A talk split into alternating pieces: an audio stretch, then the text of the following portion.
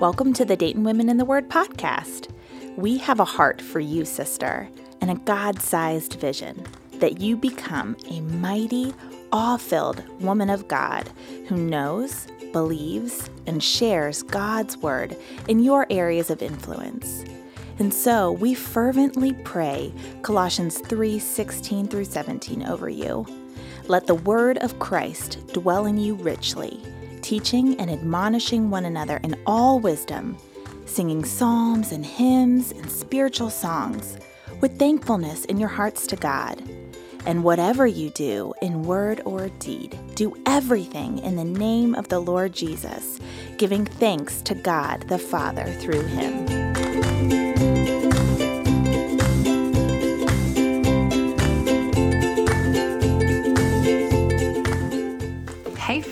Natalie here. Thank you so much for tuning in for the teaching of our Hosea study. We've got just a few sessions left before the podcast team takes their summer break. I wanted to let you know about a special event we have coming up in September. This podcast is going to celebrate its second birthday this fall, and we're planning our very first live podcast recording. We wanted you, our podcast listeners, to be the first to know. More details about how to get tickets will be coming soon, but for now, mark Saturday night, September 22nd on your calendars and plan to join us. Now it's time to get back to Hosea. This is session 6, chapters 8 through 10.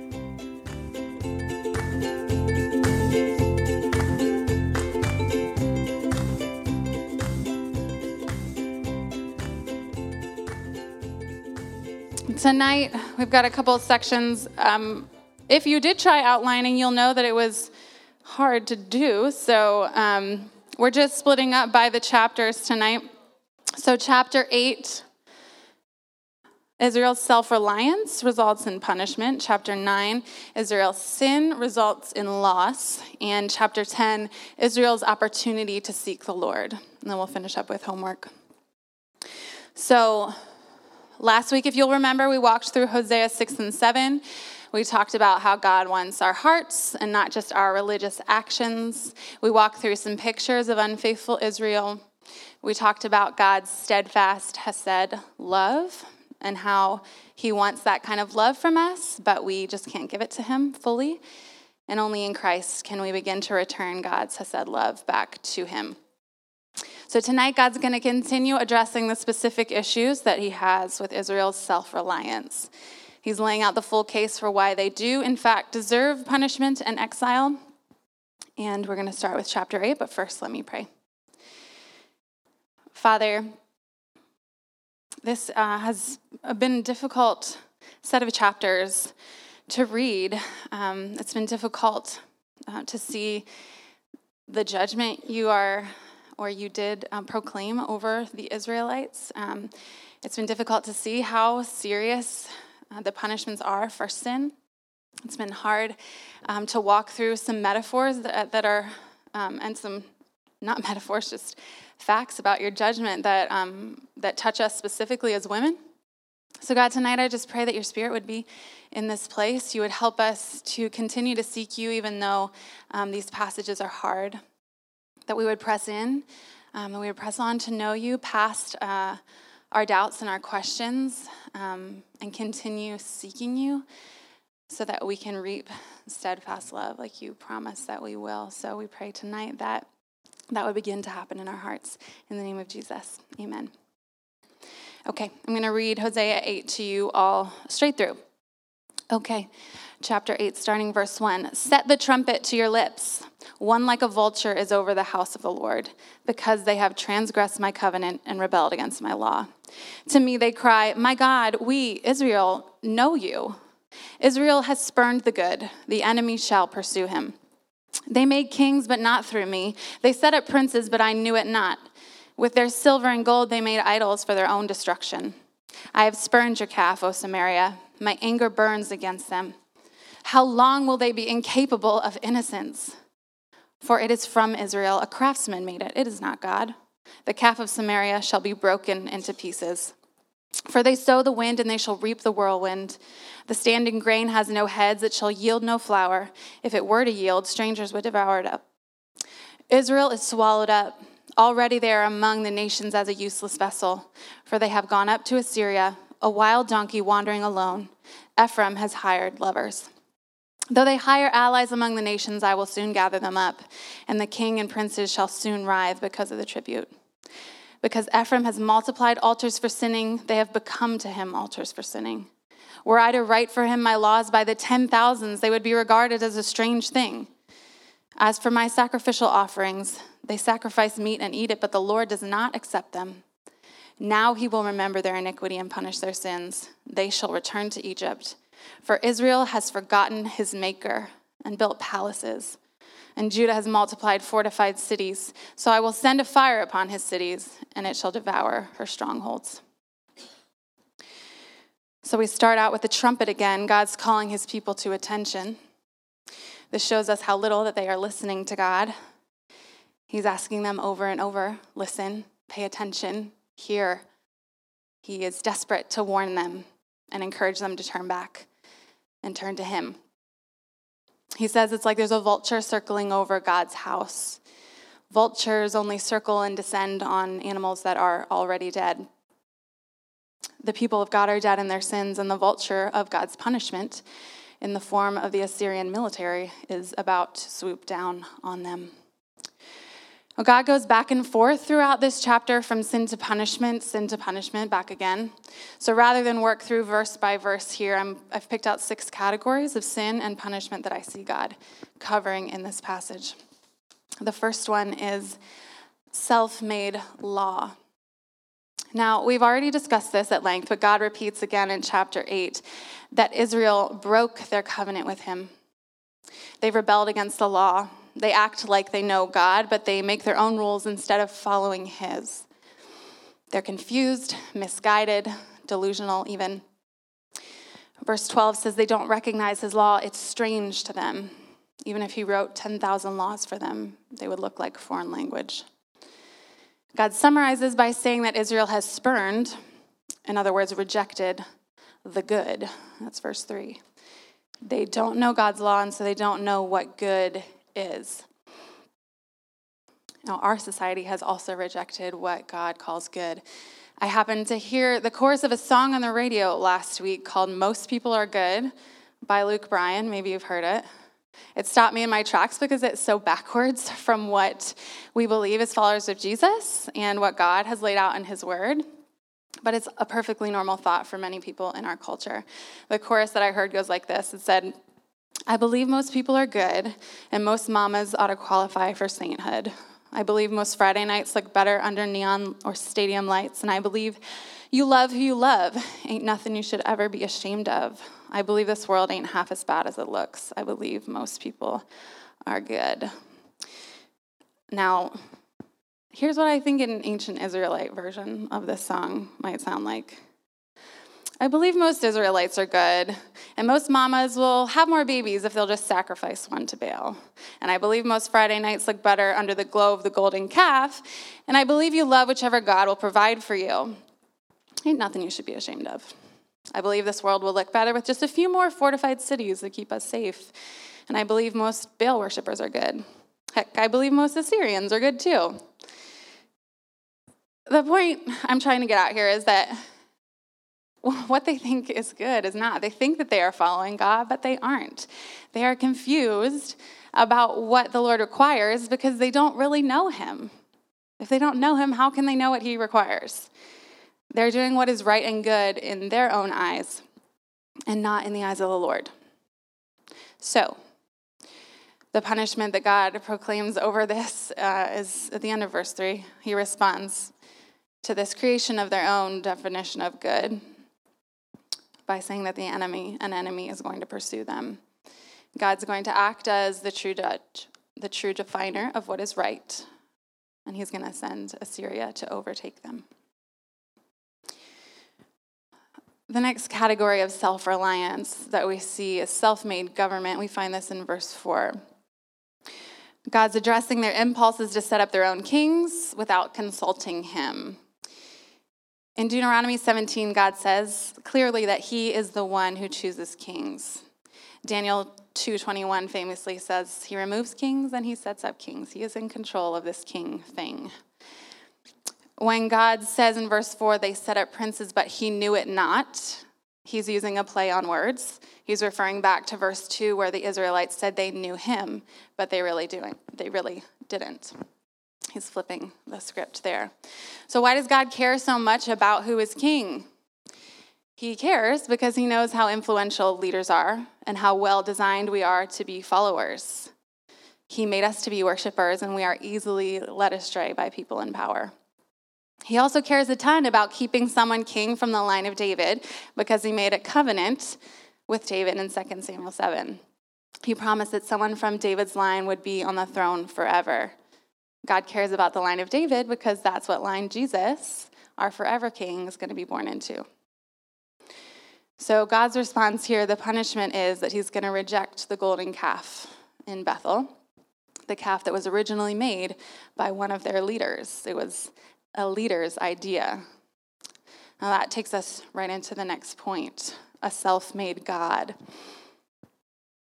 Now, we're well aware the Israelites have made idols for themselves. The calf, likely described here in verse 5, um, specifically one of the golden calves set up by King Jeroboam in the northern kingdom. He wanted to keep the Israelites in the north from traveling down south to Judah to worship in Jerusalem, so he sets up two golden calves. You can read more about that in 1 Kings 12, 25 to 33.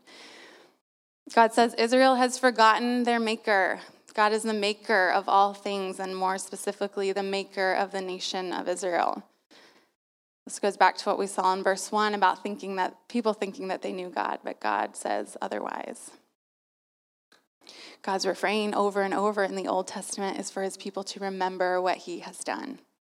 He knows that we are forgetful. He sent prophets, he sent priests and kings to every generation to give them reminders, but still, these Israelites have forgotten him again. Consider the sobering words of Jesus on this topic in Matthew 7. He says, Not everyone who says to me, Lord, Lord, will enter the kingdom of heaven, but the one who does the will of my Father who is in heaven. On that day, many will say to me, Lord, Lord, did we not prophesy in your name and cast out demons in your name and do many mighty works in your name? And then I will declare to them, I never knew you. Depart from me, you workers of lawlessness. God responds here to their forgetfulness with anger. He says he rejects the calf and he's going to break it. He's the only true God he will not tolerate his set apart people worshiping anything else. He wants them to really know him. The fourth area of self reliance we see is self made religion. The Israelites took a little bit of God's law, a little bit of Canaanite tradition, and made their own religion. They built altars, and instead of using them for sin offerings to be made clean before God, they used them for sin and became defiled. As these altars multiplied, so did their sin. They were too focused on the mechanics of worship and not enough on the heart behind it. I resonated with um, a commentator, Derek Kidner, his comments on the passage. He says, It seems to be an occupational disease of worshipers to think more of the mechanics than the meaning of what we do more of getting it right than getting ourselves right. And this can degenerate from thoughtlessness into something worse, ranging from cynical detachment if we're sophisticated to religious superstition if we are not.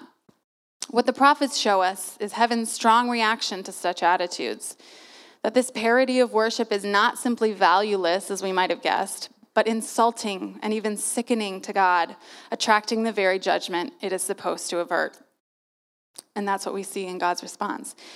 The judgment they're trying to avoid is the judgment that they will get. God will not accept their sacrifices. God will remember and punish their sin. And he repeats the same phrase again in chapter 9. This is a reversal of the famous verse Jeremiah 31 34 that says, I will forgive their iniquity and remember their sins no more. This is the very opposite. God also says they're going to return to Egypt. And the use of Egypt in these chapters is a symbolic way to say that the Exodus is going to be reversed. They're going to go back into exile. We'll see more on that in the next chapter. The fifth area um, self sought allies. We've talked a little bit about this so far, but Israel was determined to protect herself in any way that she could. Verse 9 says they went up to Assyria like a wild donkey and acted towards the nations around them like they were lovers for hire. They were searching for security and protection, and they were going to do anything and go just about anywhere except for God to find it. The Hebrew words donkey and Ephraim have the same consonants, so this is a pun. Israel is restless and wild, looking for a partner, running wherever she pleases. This is the same idea we talked about last week when Israel was described as a silly bird, flying back and forth from nation to nation. This is just another way to say that. And God's declared punishment here is that Israel is going to be consumed by the very nations that she's trying to find her security in. Verse 10 also says Israel would be gathered up by God. And what I interpret this to mean is that God's reminding them that He is in control. He's the only one that can move them from place to place, and He's the one with the power, not the nations that they are pursuing. The last area of self reliance uh, is self made fortresses. This is how the chapter ends, talking about Israel building palaces and fortified cities. This is just another manifestation of them looking for safety and security. They're literally building up walls around themselves, trying to stay safe instead of asking God for protection. They're busy building, but not with the Lord. Psalm 127 tells us what? This kind of labor is in vain. Psalm 127, the first two verses Unless the Lord builds the house, those who build it labor in vain. Unless the Lord watches over the city, the watchman stays awake in vain. It is in vain that you rise up early and go late to rest, eating the bread of anxious toil, for he gives to his beloved sleep. He keeps us safe. Human effort alone will not keep us safe. God's the only true stronghold, and He calls us to trust in His protection. So, God's answer to this, to their building campaign, is to destroy their cities. And we have a record of this happening, 2 Kings 18. God can't allow his people to go on thinking that they are self sufficient. He has to break down what they've built so they, they can see that he is the great creator and protector. Verse 7 summarizes all this for us For they sow the wind, and they shall reap the whirlwind. They have sown worthless things, and they will reap trouble and calamity. They are a useless vessel, once formed by God and meant to show his glory, but now discarded. But still, in the midst of this, God cries out, How long? in verse 5. He is still emotionally invested how long are they going to continue this? How long will they be incapable of innocence? He says. And we see this same kind of cry in Revelation 6 from the martyrs under the altar of God. Says they cried out with a loud voice, O sovereign Lord, holy and true, how long before you will judge and avenge our blood on those who dwell on the earth? This is the cry of our hearts as well when we see injustice happening on our sinful world and when we examine our own hearts and find them uglier than we realized.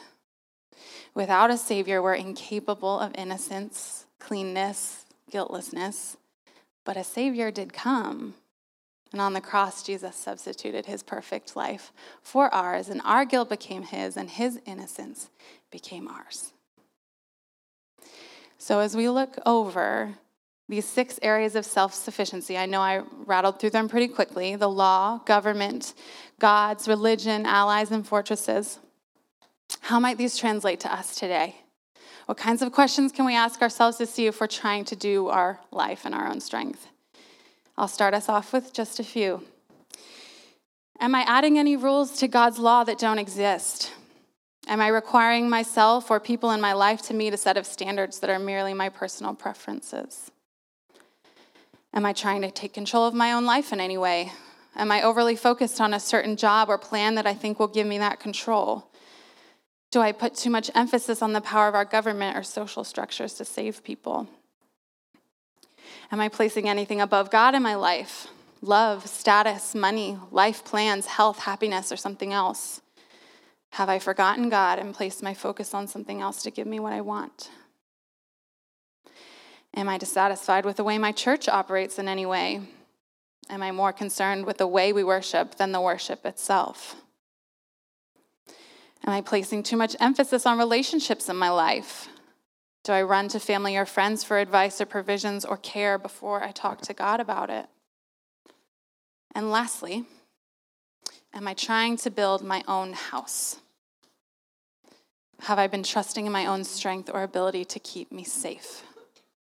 Do I go to God when I feel scared and allow Him to protect me, or do I try to build up walls on my own? My prayer for us tonight is that we would not be crushed by the weight of our sin, but that we would see just how desperately we need Jesus in every moment for everything. That we cannot do this life on our own, that we need Him. And thanks be to God, we have Him. So let this exercise, these questions, move you forward toward our Lord and not away from Him. He is ready to receive you, He is ready to renew you. Oops, those were those verses that I just, there we go. Chapter 9. I'm going to read chapter 9 to you guys. Verse 1 Rejoice not, O Israel. Exult not like the peoples, for you have played the whore, forsaking your God. You have loved a prostitute's wages on all the threshing floors. Threshing floor and wine vat shall not feed them, and the new wine shall fail them. They shall not remain in the land of the Lord. But Ephraim shall return to Egypt, and they shall eat unclean food in Assyria. They shall not pour drink offerings of wine to the Lord, and their sacrifices shall not please him. It shall be like mourner's bread to them. All who eat of it shall be defiled. For their bread shall be for their hunger only. It shall not come to the house of the Lord. What will you do on the day of the appointed festival, and on the day of the feast of the Lord? For behold, they are going away from destruction, but Egypt shall gather them, Memphis shall bury them. Nettles shall possess their precious things of silver, thorns shall be in their tents. The days of punishment have come, the days of recompense have come. Israel shall know it. The prophet is a fool, the man of the Spirit is mad, because of your great iniquity and great hatred. The prophet is the watchman of Ephraim with my God, yet a fowler snare is on all his ways, and hatred in the house of his God. They have deeply corrupted themselves, as in the days of Gibeah. He will remember their iniquity, he will punish their sins. Like grapes in the wilderness, I found Israel.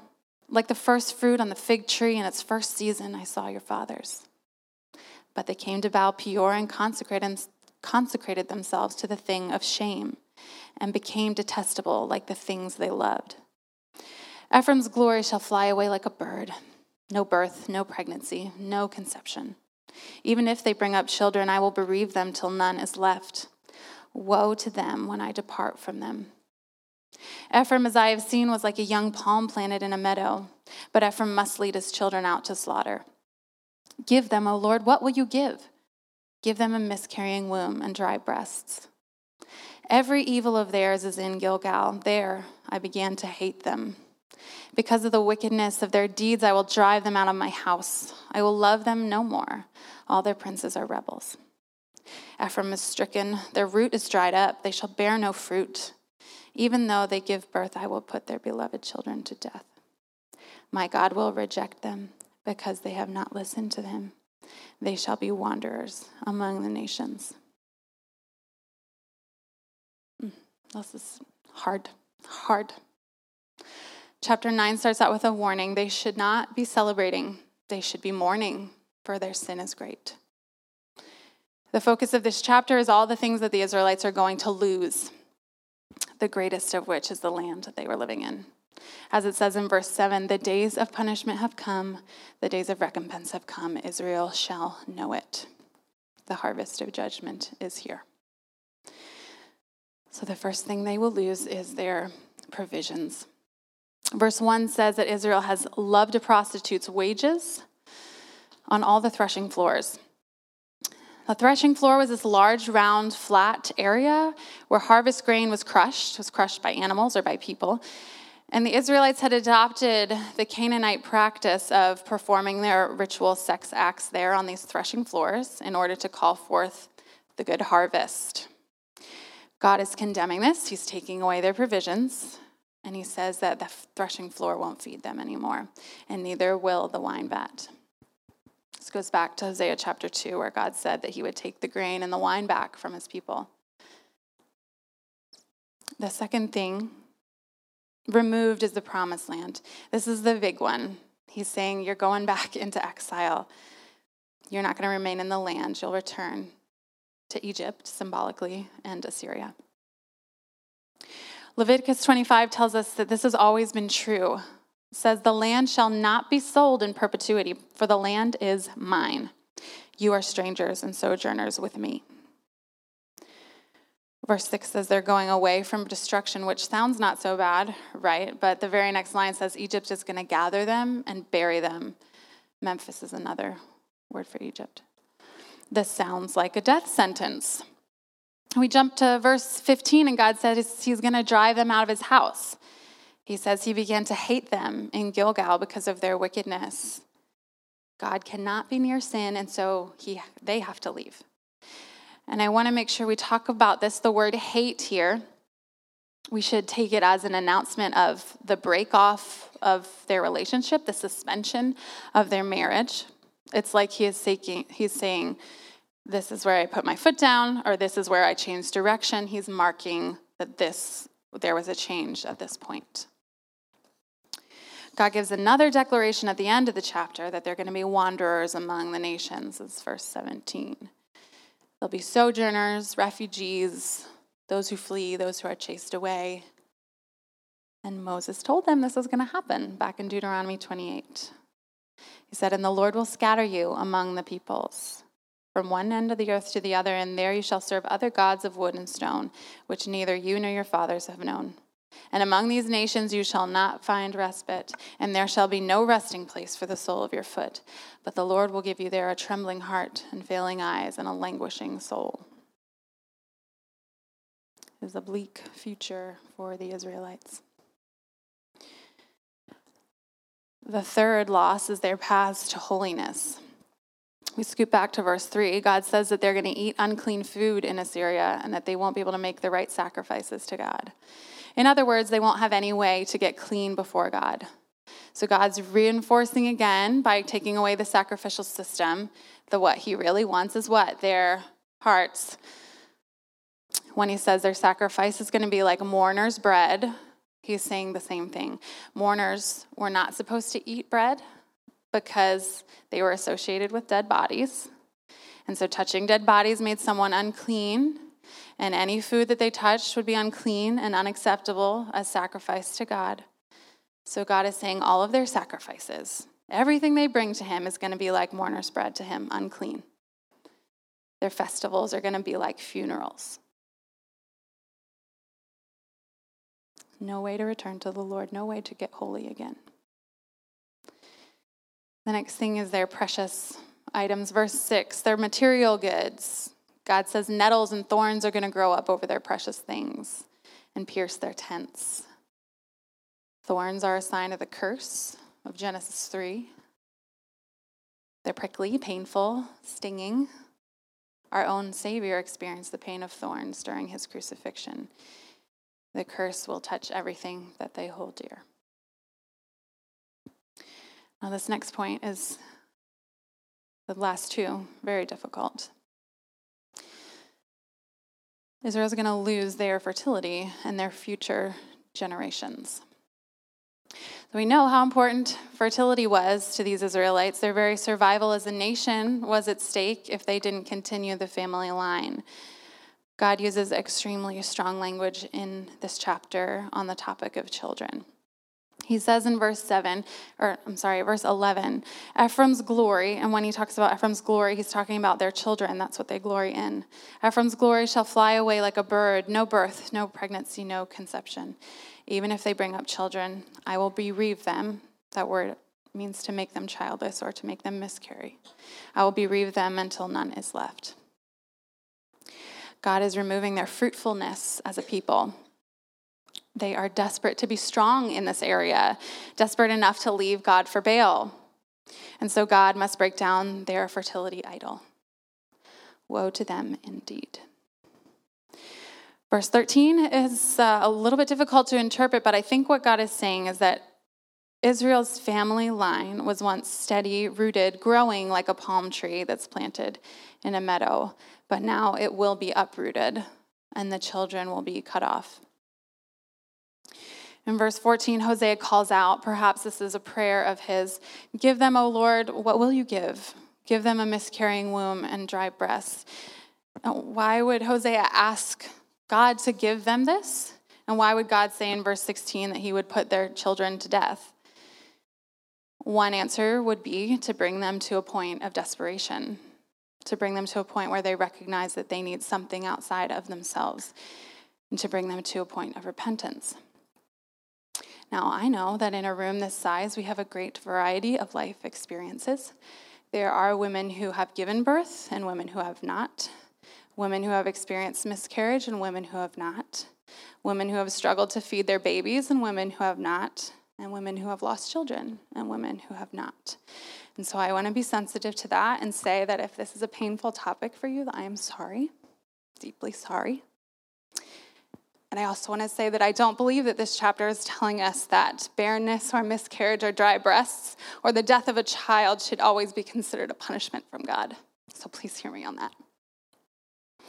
But what I do believe that is in this particular instance, God has chosen to take away fertility and the future generations very purposefully. These judgments have the possibility of helping the Israelites to remember God and know that know him as they once knew him. He's taking away their ability to raise and provide for children on their own because this is exactly what they thought that they were getting from Baal. God must break off that line of thinking in a drastic way. Verse 16 describes Israel as a barren, beat down, dried up, fruitless people. And isn't that just how it feels to be a woman who is struggling with fertility or struggling to feed her baby? I think something that could help us to frame this passage is to remember something we talked about last week. We talked about God viewing the children of this generation as children of Baal and not children of Israel anymore. And so, if we apply that thinking to this judgment, God is cutting off the so called line of Baal. And God mentions Baal Peor in verse 10. Peor is the place where Israel began to worship Baal. The thing of shame is Baal. And now they have become detestable like him. I'm not trying to explain away the horrifying nature of this passage. It's difficult for us to consider as women, um, really as humans and image bearers of God. But I want to remind us that God is not only a God who closes wombs, but He is also a God who opens them. So I'm thinking of God opening Leah and Rachel's wombs at specific times in Genesis, and Sarah and Elizabeth and Hannah. God has a purpose in the way that he gives life and the time that he gives life. So let us not blanketly apply this to all of life. Let's keep it in its cultural context. The last thing that God says he's going to remove is his preferential love. Verse 15 says, quite frankly, I will love them no more. All their princes are rebels. We've talked a lot about the word love so far, and this is an unsettling phrase, and it might seem inconsistent with the rest of Hosea's message. But the key to understanding this is to look up the definition. This love is not the Hesed love that we've been talking about, not the steadfast covenant love, not the binding unconditional love. This is the preferential love we talked about back in chapter 3 when God called Hosea to buy back Gomer to prefer her. And this is the same root as the word used for lovers in Hosea when he's talking about Israel preferring Baal over God. So we can take this as God's ironic response to their preferential love of Baal. God is departing from them, but we know from our previous study and from history that he's not leaving them forever. He will wait until they return with repentant hearts, and then he will gladly receive them. Each one of us here who follows Jesus knows for certain that God is a lover of rebels. Amen. Because we were all rebels. Now, this chapter is heartbreaking, and that it's okay. It's all right for us to sit in that, and we should. But this is not the last word for Abraham's descendants, and it's not the last word for us. I don't have time to go into it now, but if you're interested at all in this topic, go read Romans 11, see what Paul has to say about the future of Israel. Basically, in a nutshell, he says that God's always going to keep a remnant of Israel. He's going to graft the Gentiles into it through Christ, and one day all of Israel will be saved. Lydia Brownback describes our great hope as Christians in this way. She says, In Christ, we can enjoy God's presence with no fear of banishment. That's a promise for us. We don't have to be afraid. Nevertheless, we live as if the opposite is true. We try to please God with our deeds out of fear that He's not going to accept us. We try to earn His love or hold on too tightly to His gifts, thinking that we have to do all the right things to keep them. Let me put it to you with some more questions. What are you afraid to lose? What are you afraid to let go of? What are you holding on to with all your might, whether it's something you have now or an idea of something that you want in the future? What are you afraid that God won't give to you? Is it provisions? Job, home, food, health? Is it your personal promised land? That ideal home or city or living situation? Is it something precious like your reputation or your outward appearance, your spending money or your time? Maybe it's a tradition or a certain way of doing things that you don't want to budge on. Could it be a spouse, a family member, a child, or your ability to have a child? Or does it go even deeper past all the material things? Are you afraid to lose the love of God? Or are you afraid that you never actually had it, that He doesn't actually prefer you and He just tolerates you? Sisters, I beg you tonight to just pry open your fingers one by one and lay down whatever that you are afraid of. Lay down what you are afraid to lose before the Lord. Even if it's something crazy, even if it's something scary to say, or even if it's something that you've already said to Him a million times, just tell Him because He already knows. Say it out loud, write it down, whatever, release it to Him. Allow Him to meet that fear with perfect love and comfort. And allow Him to speak what is true over you and give you the gift of His presence, which He will never remove from us if we are in Christ. Allow Him to heal you in the deepest places. That's what He wants to do. Chapter 8 and 9 have made it clear for us Israel is a mess. And chapter 10 tells us even more about the extent of that mess. But it also gives us a little nugget of hope in verse 12. The Israelites still have an opportunity to change their ways. Let's walk through chapter 10 together. This one is a little easier to walk through verse by verse than the other two. So I'm going to start with verses 1 and 2. Israel is a luxuriant vine that yields his fruit. The more his fruit has increased, the more altars he built. As his country improved, he improved his pillars. Their heart is false. Now they must bear their guilt. The Lord will break down their altars and destroy their pillars.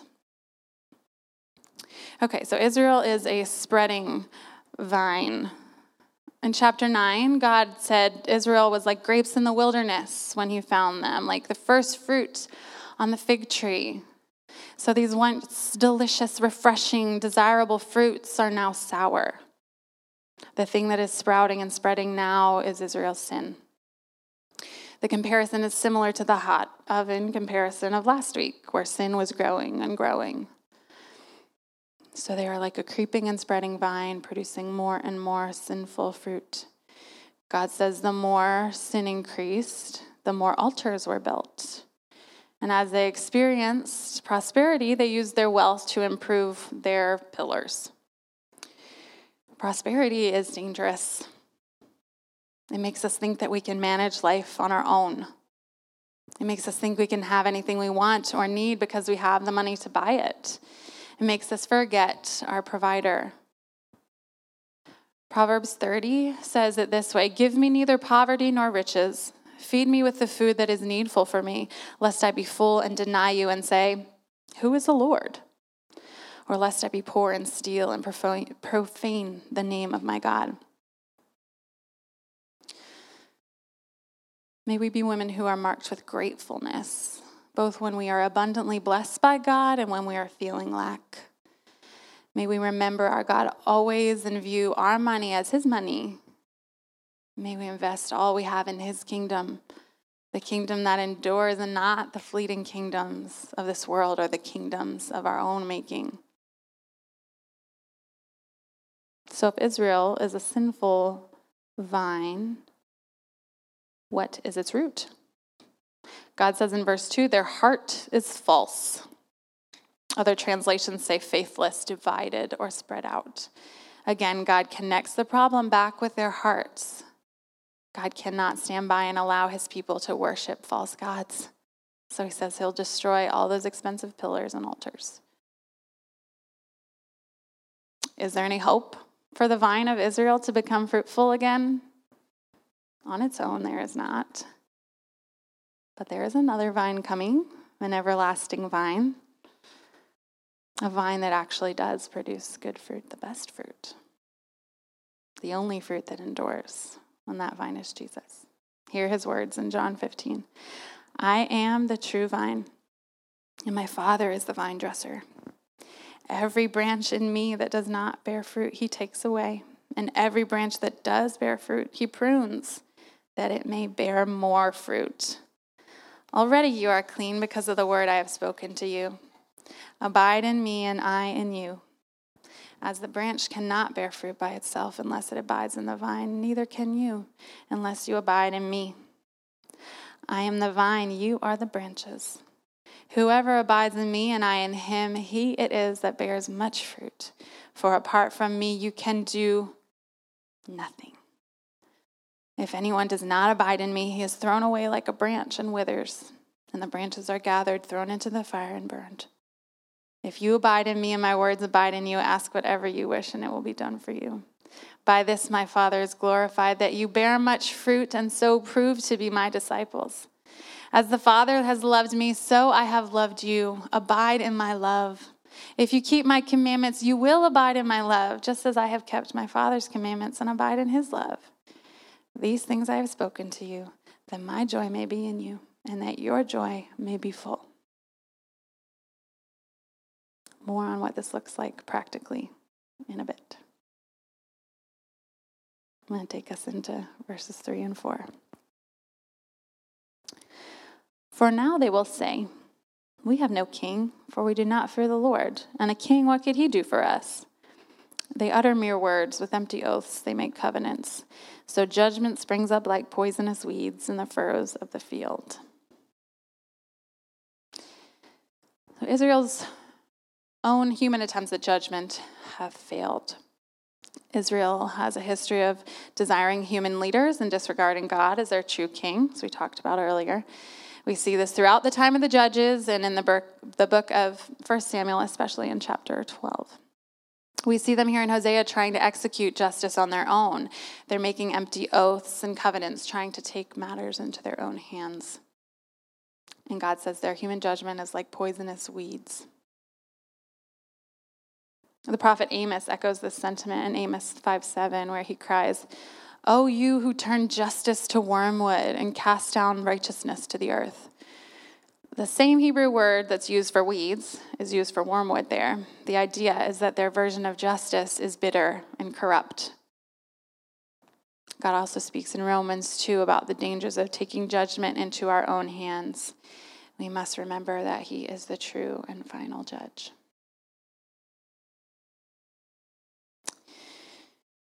Verse 5. The inhabitants of Samaria tremble for the calf of Bethaven.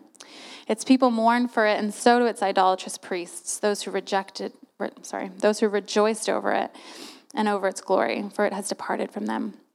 The thing itself shall be carried to Assyria as a tribute to the great king. Ephraim shall be put to shame, and Israel shall be ashamed of his idol. Samaria's king shall perish like a twig on the face of the waters. The high places of Aven, the sin of Israel, shall be destroyed. Thorn and thistle shall grow up on their altars, and they shall say to the mountains, Cover us, and to the hills, Fall on us. So we've got a section of mourning here mourning the loss of idols, kings, and high places, a little repeat of what we saw in the last chapter. So God's describing the people and priests that are grieving the loss of the golden calf after God takes it away. Verse 6 says it's going to be taken to the king of Assyria as a gift. The irony, of course, is that the calf itself is so powerless that it has to be picked up and carried away. He uses more ironic language here in verse 5, referring back to an incident when the Ark of the Covenant was taken away in 1 Samuel 4. He uses the same language that describes his people mourning his glory departing from them to talk about this generation mourning over a useless metal cow. The comparison he makes could not be more stark. Their false religion has failed them. Baal is proved ineffective and powerless by the breaking of his idol. And God says the people are going to be ashamed of the idol. They'll be ashamed of what they have done. There is a strong connection between sin and shame.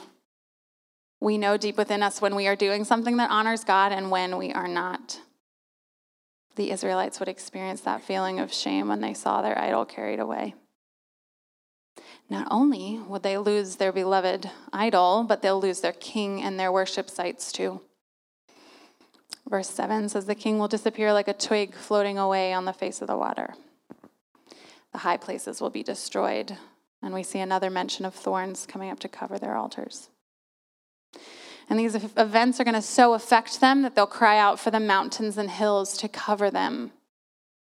They're going to feel lost and desperate, either for protection from judgment or for the judgment just to come quickly and spare them any more suffering.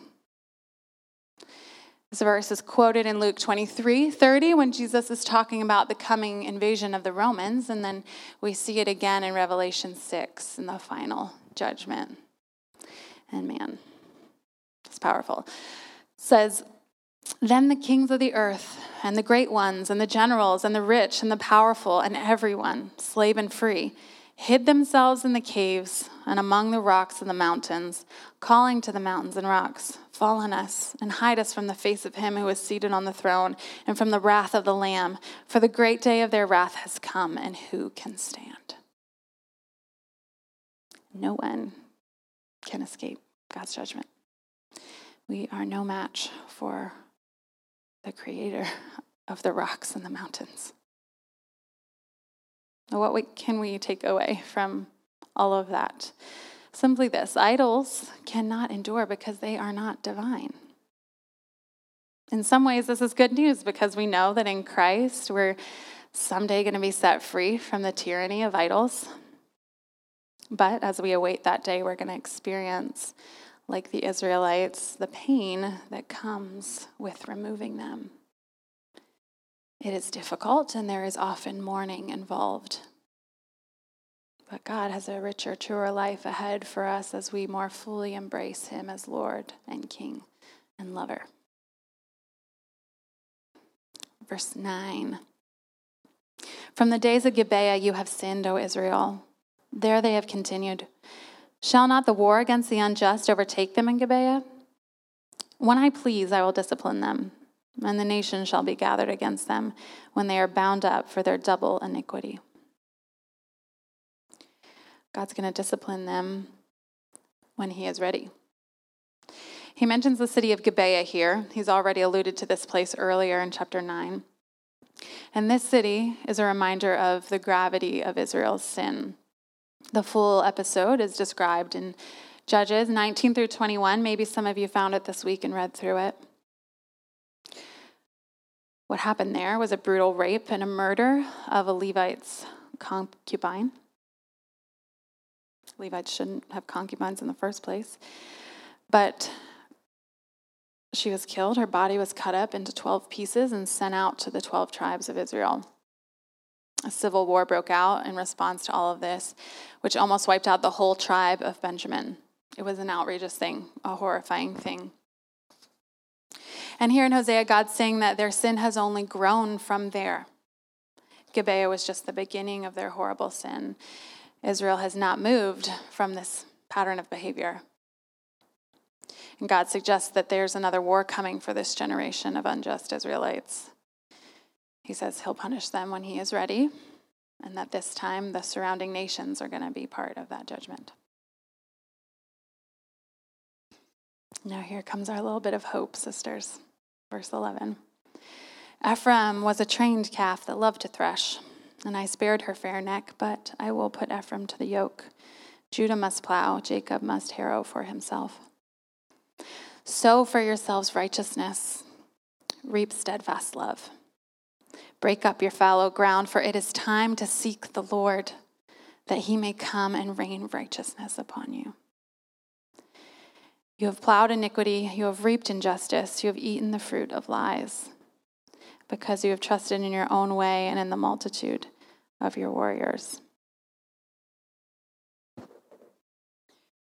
Back in Hosea 4 16, if you remember, God described Israel as a stubborn cow that wouldn't follow him. Here, he's looking back to the old days, like he is when he talks about grapes in the wilderness, and he's saying Israel used to be like a trained cow that enjoyed obedience. We already talked about what the threshing floor is. Sometimes people would do threshing with tools, and other times animals would do it. Threshing was a relatively light task for a cow. The animal would not be muzzled, it would be free to eat. So Israel was like that, obeying the Lord and enjoying the freedoms that came with that. And when God says he spared her fair neck, I think he means he spared her from the harder, more painful work during that time. She responded well to his training, and so he didn't need to yoke her. But now he says he will have to put the yoke on. Other translations use the word ride instead of yoke, which would suggest that God is saying he has to take full control and ride Israel. God initially spared Israel from this arrangement, but now he has to discipline them and train them. He says that they must plow, which is harder work than threshing. He says that they must harrow, which is another word for plowing or breaking up the ground to make it ready for planting. Returning to the Lord after years of idol worship will be hard work for them. It will be difficult for them to trust God at first. It will be difficult for them to change their habits, to stop going to the places they used to go and spending time with the people they used to spend time with and doing the activities that they once did. God is warning them that it will literally be a hard road. This leads us right into verse 12, where God says, that Israel must do the hard work of plowing up the ground, and when they do, when the ground is ready, they must plant something very specific righteousness. This word is also translated justice. So, if the people faithfully plant justice, if they place a high value on doing what is right in God's eyes, God promises that what will be produced, what will grow, is Hesed, steadfast love. Here's another connection between obedience and love do what is right, love is the response. Seek the Lord in love, obedience will follow. We know this is not what they have done up to this point. God said that they were planting wind and getting whirlwind back in chapter 8. And here in verse 13, he says they've planted sin and gotten injustice and eaten rotten fruit. They've trusted in their own way, which is vastly different than the picture that he gives us of righteousness and love that he's calling them to in verse 12. It's as if he is saying, Plant something worthwhile, please. Plant what is right. And Paul echoes this idea in Galatians 6. He says, Do not be deceived. God is not mocked. For whatever one sows, that he will also reap. For the one who sows to his own flesh will reap, will from the flesh reap corruption but the one who sows to the Spirit will from the Spirit reap eternal life. And let us not grow weary of doing good, for in due season we will reap if we do not give up. So then, as we have opportunity, let us do good to everyone, and especially to those who are in the household of faith. So, this sowing and reaping principle applies to us as well. It is impossible for us to escape. Our actions have consequences. The intentions that we plant with will be shown by the fruit of our life. Tim Chester expands on this. He says, You reap what you sow. You cannot neglect the means of grace that God has provided and then expect to harvest good fruit in your life. You cannot indulge your sinful desires and then wonder why you are not becoming more like Jesus. Paul says that those who sow to the sinful nature will reap destruction, but if you sow to the Spirit, then a different story emerges. Every action is one step towards a habit. The question is, what kind of habit? Is it a habit of the flesh or a habit of the Spirit? How do we go about sowing to the Spirit as Paul suggests? I suggest we plant the gospel, we plant Jesus. We make daily use of the ways God's given us to engage with Him the Word of God, prayer, worship, community, discipleship. We make investments that have eternal value. We seek first the kingdom of God in all our decisions, big or small. God wants this from the Israelites. He wants them to seek Him. And to seek Him means that He is their first resort, not the last one. He is the place that they frequent, the place that they go for wisdom and life. This is essential to the message of Hosea return to the Lord, seek Him, pursue Him like He pursues you. Time is short. And when they do, He will come and rain righteousness on them. He wants to pour out righteousness that covers them completely. I love this. He asks them to plant righteousness, and then he says he's going to rain righteousness. He's going to make their little patch of righteousness grow by the power of his own righteousness. And this is true for us too in Christ. When we choose to partner with the Spirit, the Spirit makes things grow. He produces the fruit. As we read earlier in John 15, it is our job just to abide. We abide, we agree with Christ, we rely on Him for nourishment and growth during seasons of pruning. Simply stay connected to Jesus, our vine. Trust in the Father, our vine dresser. He can be trusted, He knows what He's doing. We'll finish out the last three verses. You have plowed iniquity, you have reaped injustice. You have eaten the fruit of lies, because you have trusted in your own way and in the multitude of your warriors. Therefore, the tumult of war shall arise among your people, and all your fortresses shall be destroyed. As Shalman destroyed Beth Arbel on the day of battle, mothers were dashed in pieces with their children. Thus it shall be done to you, O Bethel, because of your great evil. At dawn, the king of Israel shall be utterly cut off. Whew. God closes out the chapter with this bit about misplaced trust in military power. He's revealing yet another area that they are trusting in their own way. They've believed in the power of a big military to keep them safe, but God again declares that war will come and their strong fortresses will be destroyed. Now, this reference to Shalman is likely a reference to 2 Kings 17. There was a brutal destruction there, and God says that that will happen to Israel. He refers to Bethel, which is the place where one of the golden calves was, because of their evil ways. And he ends with a reminder that he's already appointed a time for the king to die, just as he mentioned in verse 7. Man, we have wrestled with some difficult themes tonight. We don't end on a happy note. I expect the Holy Spirit has been at work perhaps convicting you in some areas, comforting you in others. But I want us to just rest on these three things tonight, these three truths for the Christian, to kind of sum up where we've been tonight. Christ is all sufficient, even when we act self sufficient. We can never lose God's favor, even when we fear He will take the things we love most away. And Jesus will be the one to produce fruit in us, even when we act as if it is all up to us. Jesus can be trusted. We don't have to take matters into our own hands. We don't have to work for his approval. We don't have to fear his discipline. God loves us and he wants good for us, just like he did for the Israelites. He was desperate for them to seek him to break up their fallow ground and return to their loving covenant. So, right now, together, let's plant something worthwhile.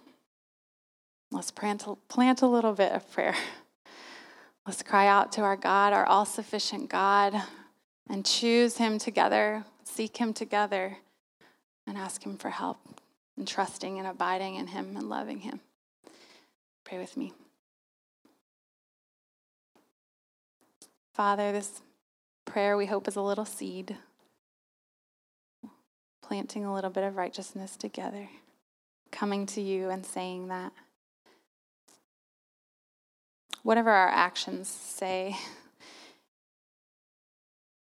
if we're followers of Jesus in this room, we do want to seek you. We do want to follow you. We do want to return to you, God. Forgive us for our self sufficiency. Pry our hands off the things we're afraid to lose. Help us to see that we are not the vine dressers. We're just branches. Help us to abide when the pruning comes and be near to us when the pruning comes and help us to abide in you, Lord. Teach us what that means.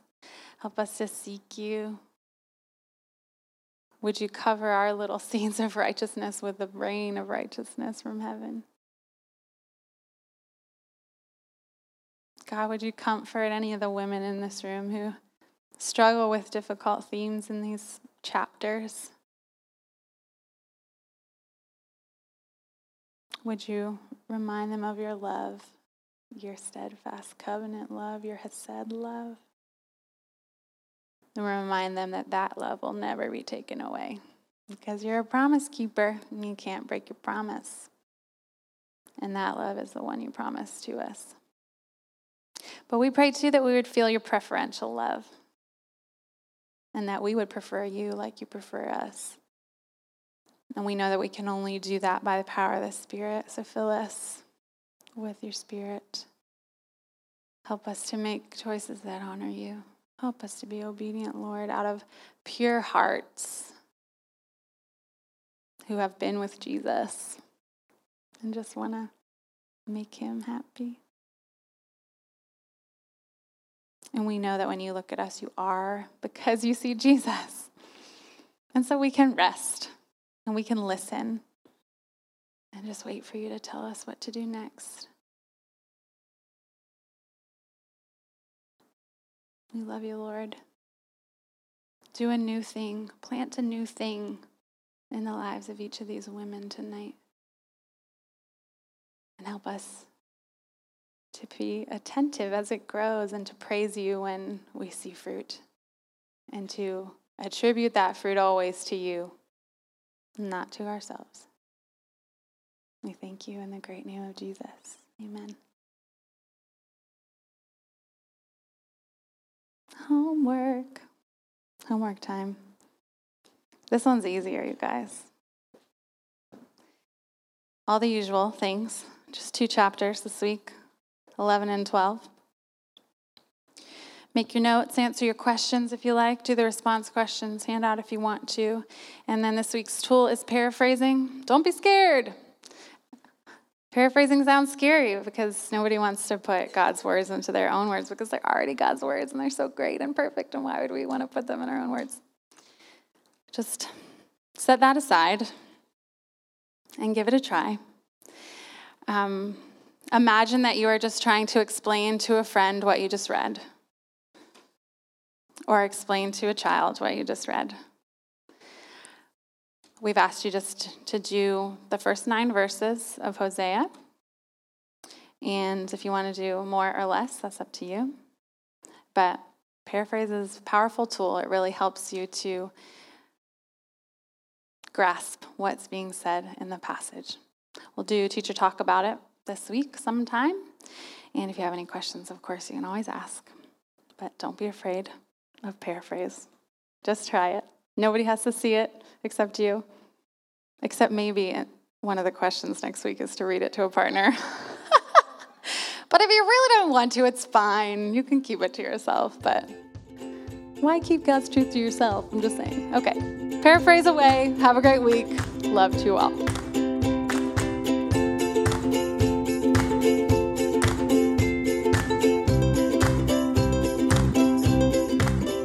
Thank you for listening to the Dayton Women in the Word podcast. For more resources and encouragement about how to go deep in God's Word, visit us at DaytonWomenInTheWord.com on Instagram and Facebook. May you dwell richly in His Word today, sister.